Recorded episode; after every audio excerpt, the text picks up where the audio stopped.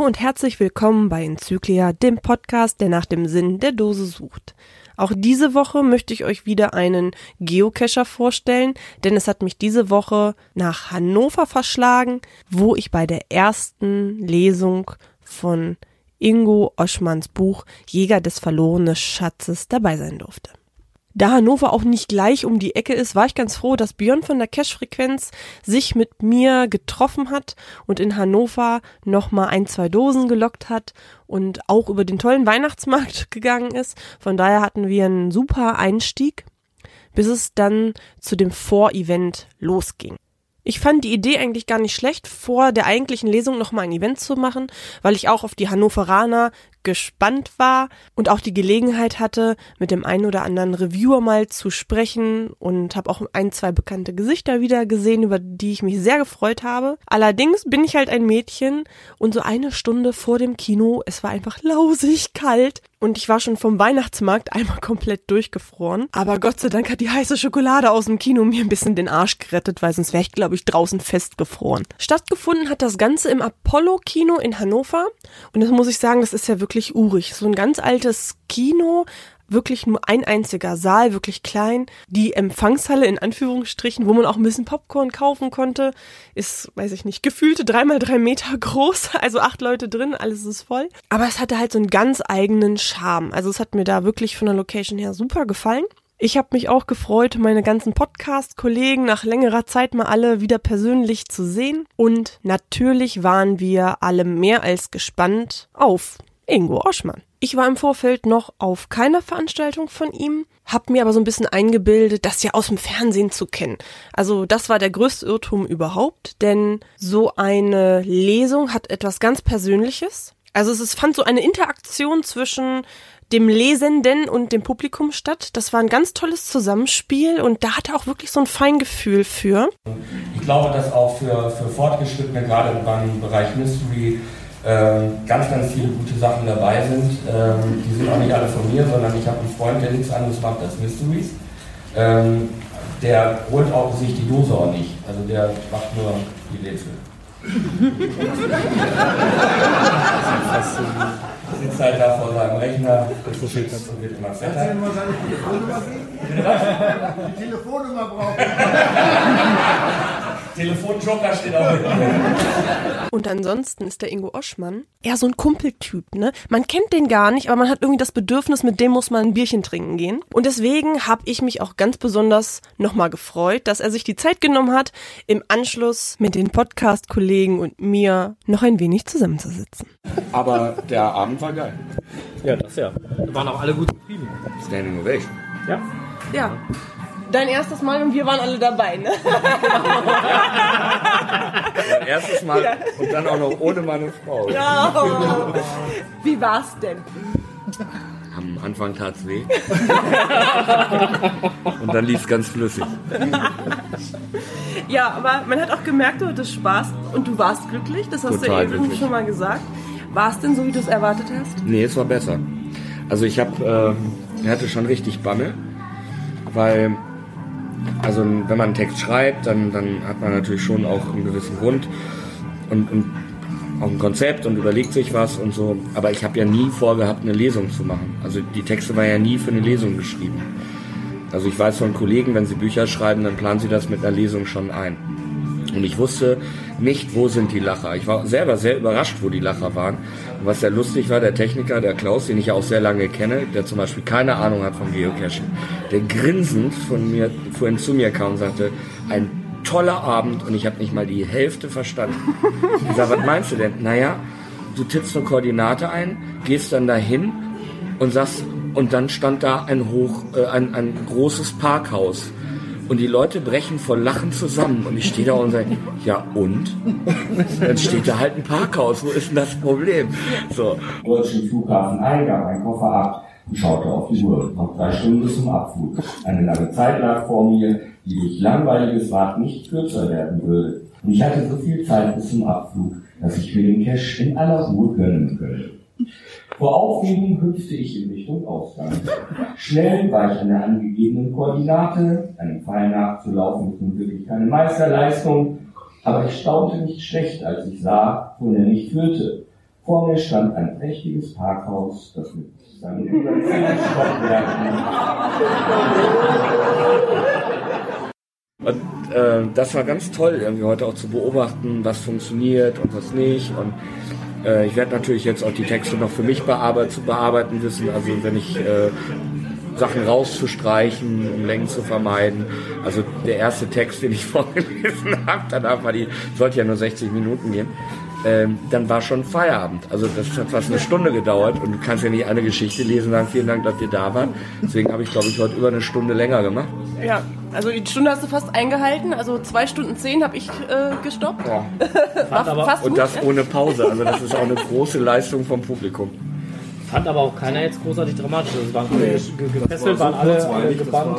Toll. Ähm, ja, das Publikum hat ja doch immer gesagt, ja, lies noch eine vor. Ja. Ne? Man hat ja immer noch ein bisschen drauf gewartet. Vor allen Dingen hat ja tausend Zettel in dem Büchlein. Wie will er das denn schaffen? Das, das, das hätte für Tage gereicht. Und ich habe dann auch selber gemerkt, dass, also am Anfang war ich halt sehr unsicher mit Lesen, ist halt auch nicht mein Feld. Deswegen bin ich ja Stand-Upper, ich lerne meine Texte auswendig, ähm, was aber beim Lesen ja auch nicht geht du musst ja lesen, du musst ja auch anfühlen wie lesen. Und deswegen war ich sehr unsicher, funktioniert das. Und ich wurde ja immer lockerer und es wurde, wurde immer fester. Und ich hatte dann wirklich irgendwie gesagt, nee, ich will noch nicht Schluss machen, ich will die Geschichte noch lesen, ich würde gerne mal wissen, wie die so ankommt und so. Ich musste mich selber zusammenreißen, um den Abend zu beenden. Ich wollte das gar nicht. Aber ich glaube, wir haben uns vorhin schon mal ein bisschen so unterhalten, was uns gefallen hat. Und ja. da war zum Beispiel auch ein Argument, dass wir gesagt haben, das Programm so zwischen den einzelnen Geschichten hat uns fast noch besser gefallen, weil es einfach so ehrlich war, weil man ja, so genau. das Gelesene gerade nochmal reflektiert mhm. hat. Ne? So dieses kennt er auch. Ne? Und du hast nur wenn du dich umgeguckt hast und saßt im Publikum, die ganzen äh, Geocacher, es gab die eine Riege, die nickte nur so, die andere schüttelte nur noch den Kopf und der mhm. dritte, das war dann der Mann, der immer so heimlich mit dem Finger links Ja, das war für mich auch schön zu beobachten. Und Stand-up ist ja nichts anderes. Also Stand-up ist ja, du suchst Themen, die jeder kennt. Wo jeder sagt, okay, kenne ich, kann ich mich mit identifizieren. Und das ist natürlich jetzt noch viel spezieller. Und äh, dass ich jetzt selber auch heute beim Lesen gemerkt habe, okay, das ging nicht nur mir so, sondern das ist dann wohl schon Standard. So. Und das war schön zu sehen, dass ich da nicht so der einzige Depp bin. ja, man sitzt so in einem Boot. Mhm. Wenn du schon gesagt hast, ach, Lesen ist eigentlich gar nicht meins, wie hast du dich denn... Jetzt schon. Jetzt schon. Aber wie hast du dich denn vorbereitet auf diesen Abend wie heute, wo du ja nicht weißt, wie reagieren die, wie kommt es an und wie viel schaffe ich auch an Lesung in diesem Zeitraum, der mir gegeben wird? Ja, also ich mache das bei Mixshows zum Beispiel so, ich gehe einfach raus, ich habe kein Konzept. Also, aber ich habe halt drei Programme, ich habe so viel Zeugs, dass ich halt gucken kann, was funktioniert und kann auch innerhalb der Texte so umschwenken, dass du es nicht mitkriegst. Das fehlt mir natürlich bei den Lesungen, weil ich da gar keine Erfahrung habe. Deswegen habe ich auch so viele ähm, Marker da im, äh, in dem Buch gehabt. Ich habe halt alles rausgekritzelt, wo ich dachte, okay, das kann ich irgendwie vielleicht verwenden. Und dann gucke ich mal, was passiert. Ähm, und dann habe ich gefühlsmäßig halt bei der ersten Geschichte angefangen. So, dass dann schon die Stunde um ist, war mir jetzt dann auch nicht so klar. Also zu Hause war das schneller alles. Aber ich hatte da die Lacher nicht eingeplant. Dann war ja auch die Vorgeschichte. Also ich habe ja auch erstmal erzählt, wie ich das mit dem Buch oder ähm, ich hatte heute 33 Bücher mit, äh, wie ich zu denen gekommen bin, die Geschichte und so. Ähm, ja. Also und ich glaube einfach, dass das, also ich muss es mal verkürzen jetzt und, und ein bisschen an den, ähm, an den Texten arbeiten. Ich werde auch an den Zaubernummern arbeiten, auch an den Geschichten, die ich da erzähle. Und ich glaube, wenn ich das jetzt oft genug mache, wird das eine, also eine 1A-Nummer. Also, also, wo ich dann auch die Zeiten einhalte. wir, wir waren ja alle froh, dass du es nicht getan hast. Ähm, als ich gelesen habe, du kommst hier nach Hannover, war ähm, ich erst so ein bisschen skeptisch, weil ich gedacht habe, wie zur Hölle will er das machen? Das ist ein Comedian, der auch noch das Geocaching-Thema damit einbeziehen will und dann will er auch noch zaubern und das alles in einer Show. Ja. Da habe ich gedacht, das kriegt er nie im Leben hin. Und was sagst du jetzt?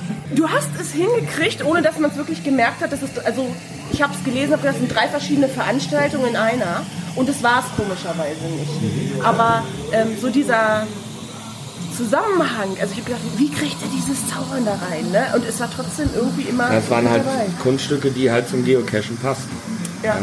Wobei, ähm, das ist eben auch heute ja im Grunde eine VV-Vorpremiere gewesen. Das, ähm, also vielleicht kurz erklärt, also ich habe jemanden nach oben geholt, Der wurde ausgewählt mit so einem Papierball, ja. Ähm, dreimal wurde der Ball geschmissen, dann haben wir einen gefunden, der das Buch nicht hat. Der sollte den Papierball in die Hose stecken. Das war sehr wichtig, was ich dann leider vergessen habe. Auf jeden Fall kam der nach oben und dann haben vier Leute vier vierstellige Zahlen aufgeschrieben und die sollte er zusammenrechnen. Das war schon ein Ding für sich. Das hätte ja fast die Nummer geschmissen. Ja. Quatsch, nein, ich liebe das ja, aber das ist halt Geocacher rechnen nicht einfach plus. Ja, da werden Quersummen genommen und da werden ja, also das hat ja schon was von Schizophrenie. Ähm, also es hat lange gedauert, bis wir also einfach nur die Zahlen addiert haben. Wobei ich, achso, der hat die einzelnen Ziffern zusammen. Genau, ja. genau. Also 5 plus 6 plus 1 ja, statt 5 weil ganz plus ehrlich, 1. viermal vierstellige Zahlen und dann kommt dann 76 raus. Ich, also auch beim Lesen irgendwann so, wie kommt man denn da? Also mir war der Weg auch gar nicht klar. Auf jeden Fall hatten wir dann eine, was kam da raus, 190 19.045 oder so was. Genau, und die ersten drei waren dann die Seitenzahl, die vierte war die Spalte und das fünfte war dann das Wort. Und das habe ich dann vorhergesagt oder äh, wusste ich dann. Äh, und äh, dann hat er das Buch, das auch die ganze Zeit offen lag, mitgenommen. So, und dann geht's eigentlich noch weiter. Und das habe ich komplett vergessen. Was aber sehr geil war, weil er kam dann an meinen, äh, an meinen Büchertisch, klappte das Buch auf und sagte, Hammer, die Seite 190 fehlt. Die ist rausgerissen.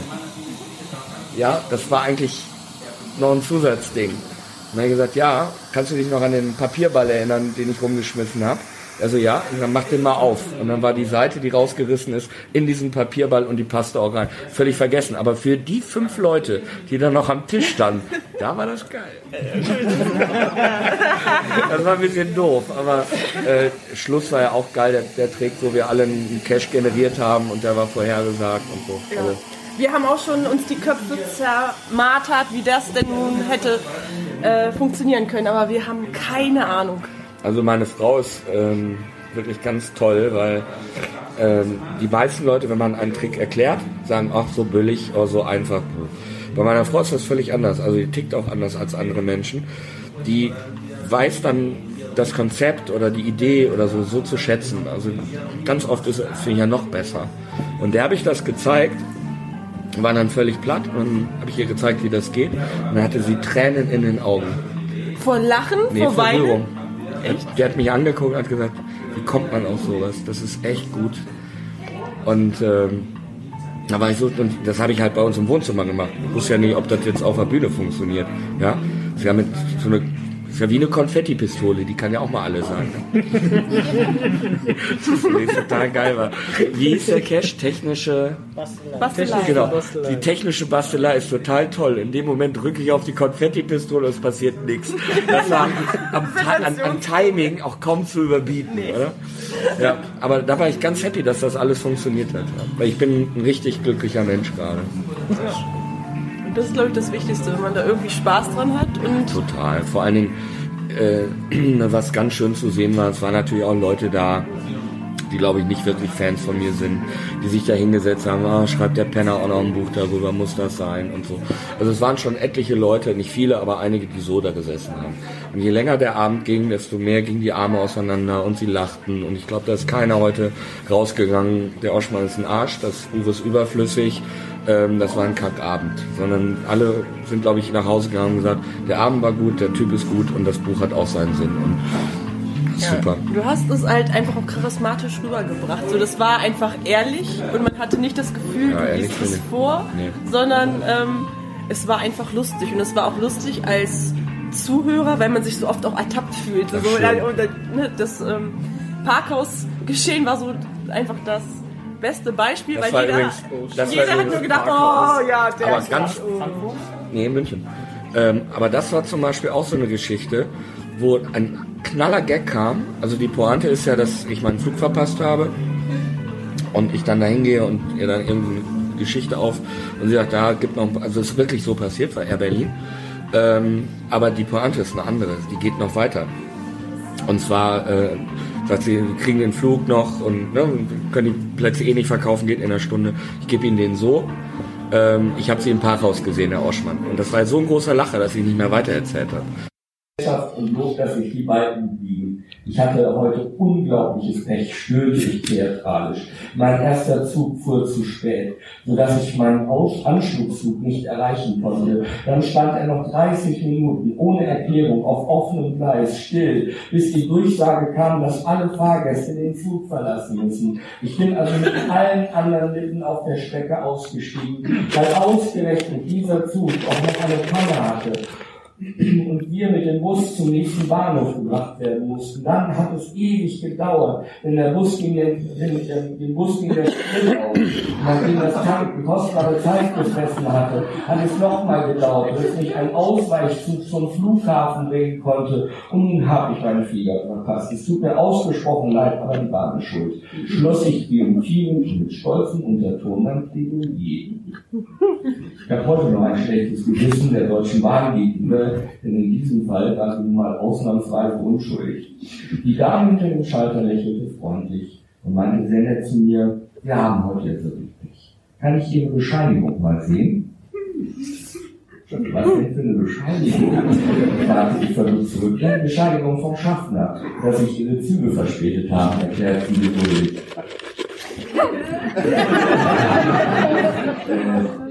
die muss ich in der ganzen Aufregung irgendwie verloren haben.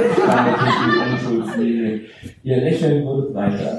Im nächsten Flugzeug sind noch einige Plätze frei. Und die werden wir zum Start nicht mehr alle verkaufen. Bevor die Sitze unbenutzt bleiben, machen wir heute mal eine Ausnahme.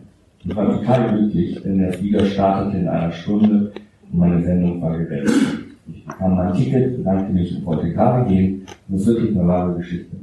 Als die Dame mich anschaute, sich zu mir nach vorne beugte und mir ins Ohr flüsterte, ich habe sie im Parkhaus gesehen, aber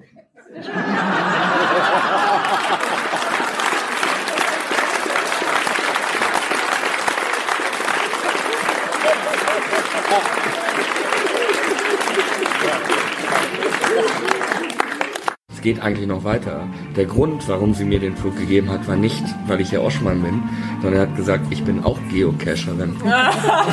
das war der Grund. Weil sie das kannte, die kannte die Situation. Und dazu kam ich dann aber nicht, weil der Gag dann so groß war, ich gesagt, ich liebe hier auf, kann ich besser werden. und das ist wirklich passiert. Das äh, ist wirklich so gewesen, ja. Fast noch die Show verpasst wegen eines Geocaches. Ja, und die Frau hat mir den nur gegeben, weil die mich da hat suchen sehen, hat gesagt, geht nicht, hier, komm, wir halten zusammen. Ne, da muss man nochmal die Community loben wieder an dieser Stelle, ne? Ja, also es gibt, ich sag mal, 80 Prozent der Leute sind wirklich toll, also wirklich super und Pappnasen hast halt überall. Das ist klar. Ja, dann sag ich, schönen Dank. Ich hab zu danken. Ja, es hat wirklich Spaß gemacht und ich möchte euch noch einen kleinen Ausschnitt aus der Show einspielen, weil ich einfach so lachen musste, weil es mir ähnlich erging. Es saß ich voll Honk in einem angriffslustigen Gebüsch und suchte nach einer Tupperdose. Wie bescheuert kann ein Mensch sein? Aber das Schlimmste war, ich merkte es nicht mal. Ich war dermaßen in meinem ersten großen Abenteuer gefangen, dass mich niemand davon abhalten konnte. Auch nicht eine dunkelrote Dornenhecke. Ich fühlte weder Zweifel noch Schmerz. Selbst meine Würde war mir in diesem Moment, so ehrlich muss ich hier sein, komplett egal. Ich wühlte in der Hecke herum und merkte nicht, wie die Dornen fleißig stachen, bis mir das Blut über die Augen lief. Ich sah aus, als steckte ich mitten in der Pubertät, völlig verbeult und blutverschmiert. So kommt man aus dem Krieg, aber doch nicht von der Schützen. Wer da jetzt Blut geleckt hat und noch mehr Ausschnitte haben möchte, dem empfehle ich auf jeden Fall nochmal den Podcast von Frank und meinem Strosi, der äh, www.podcast.de.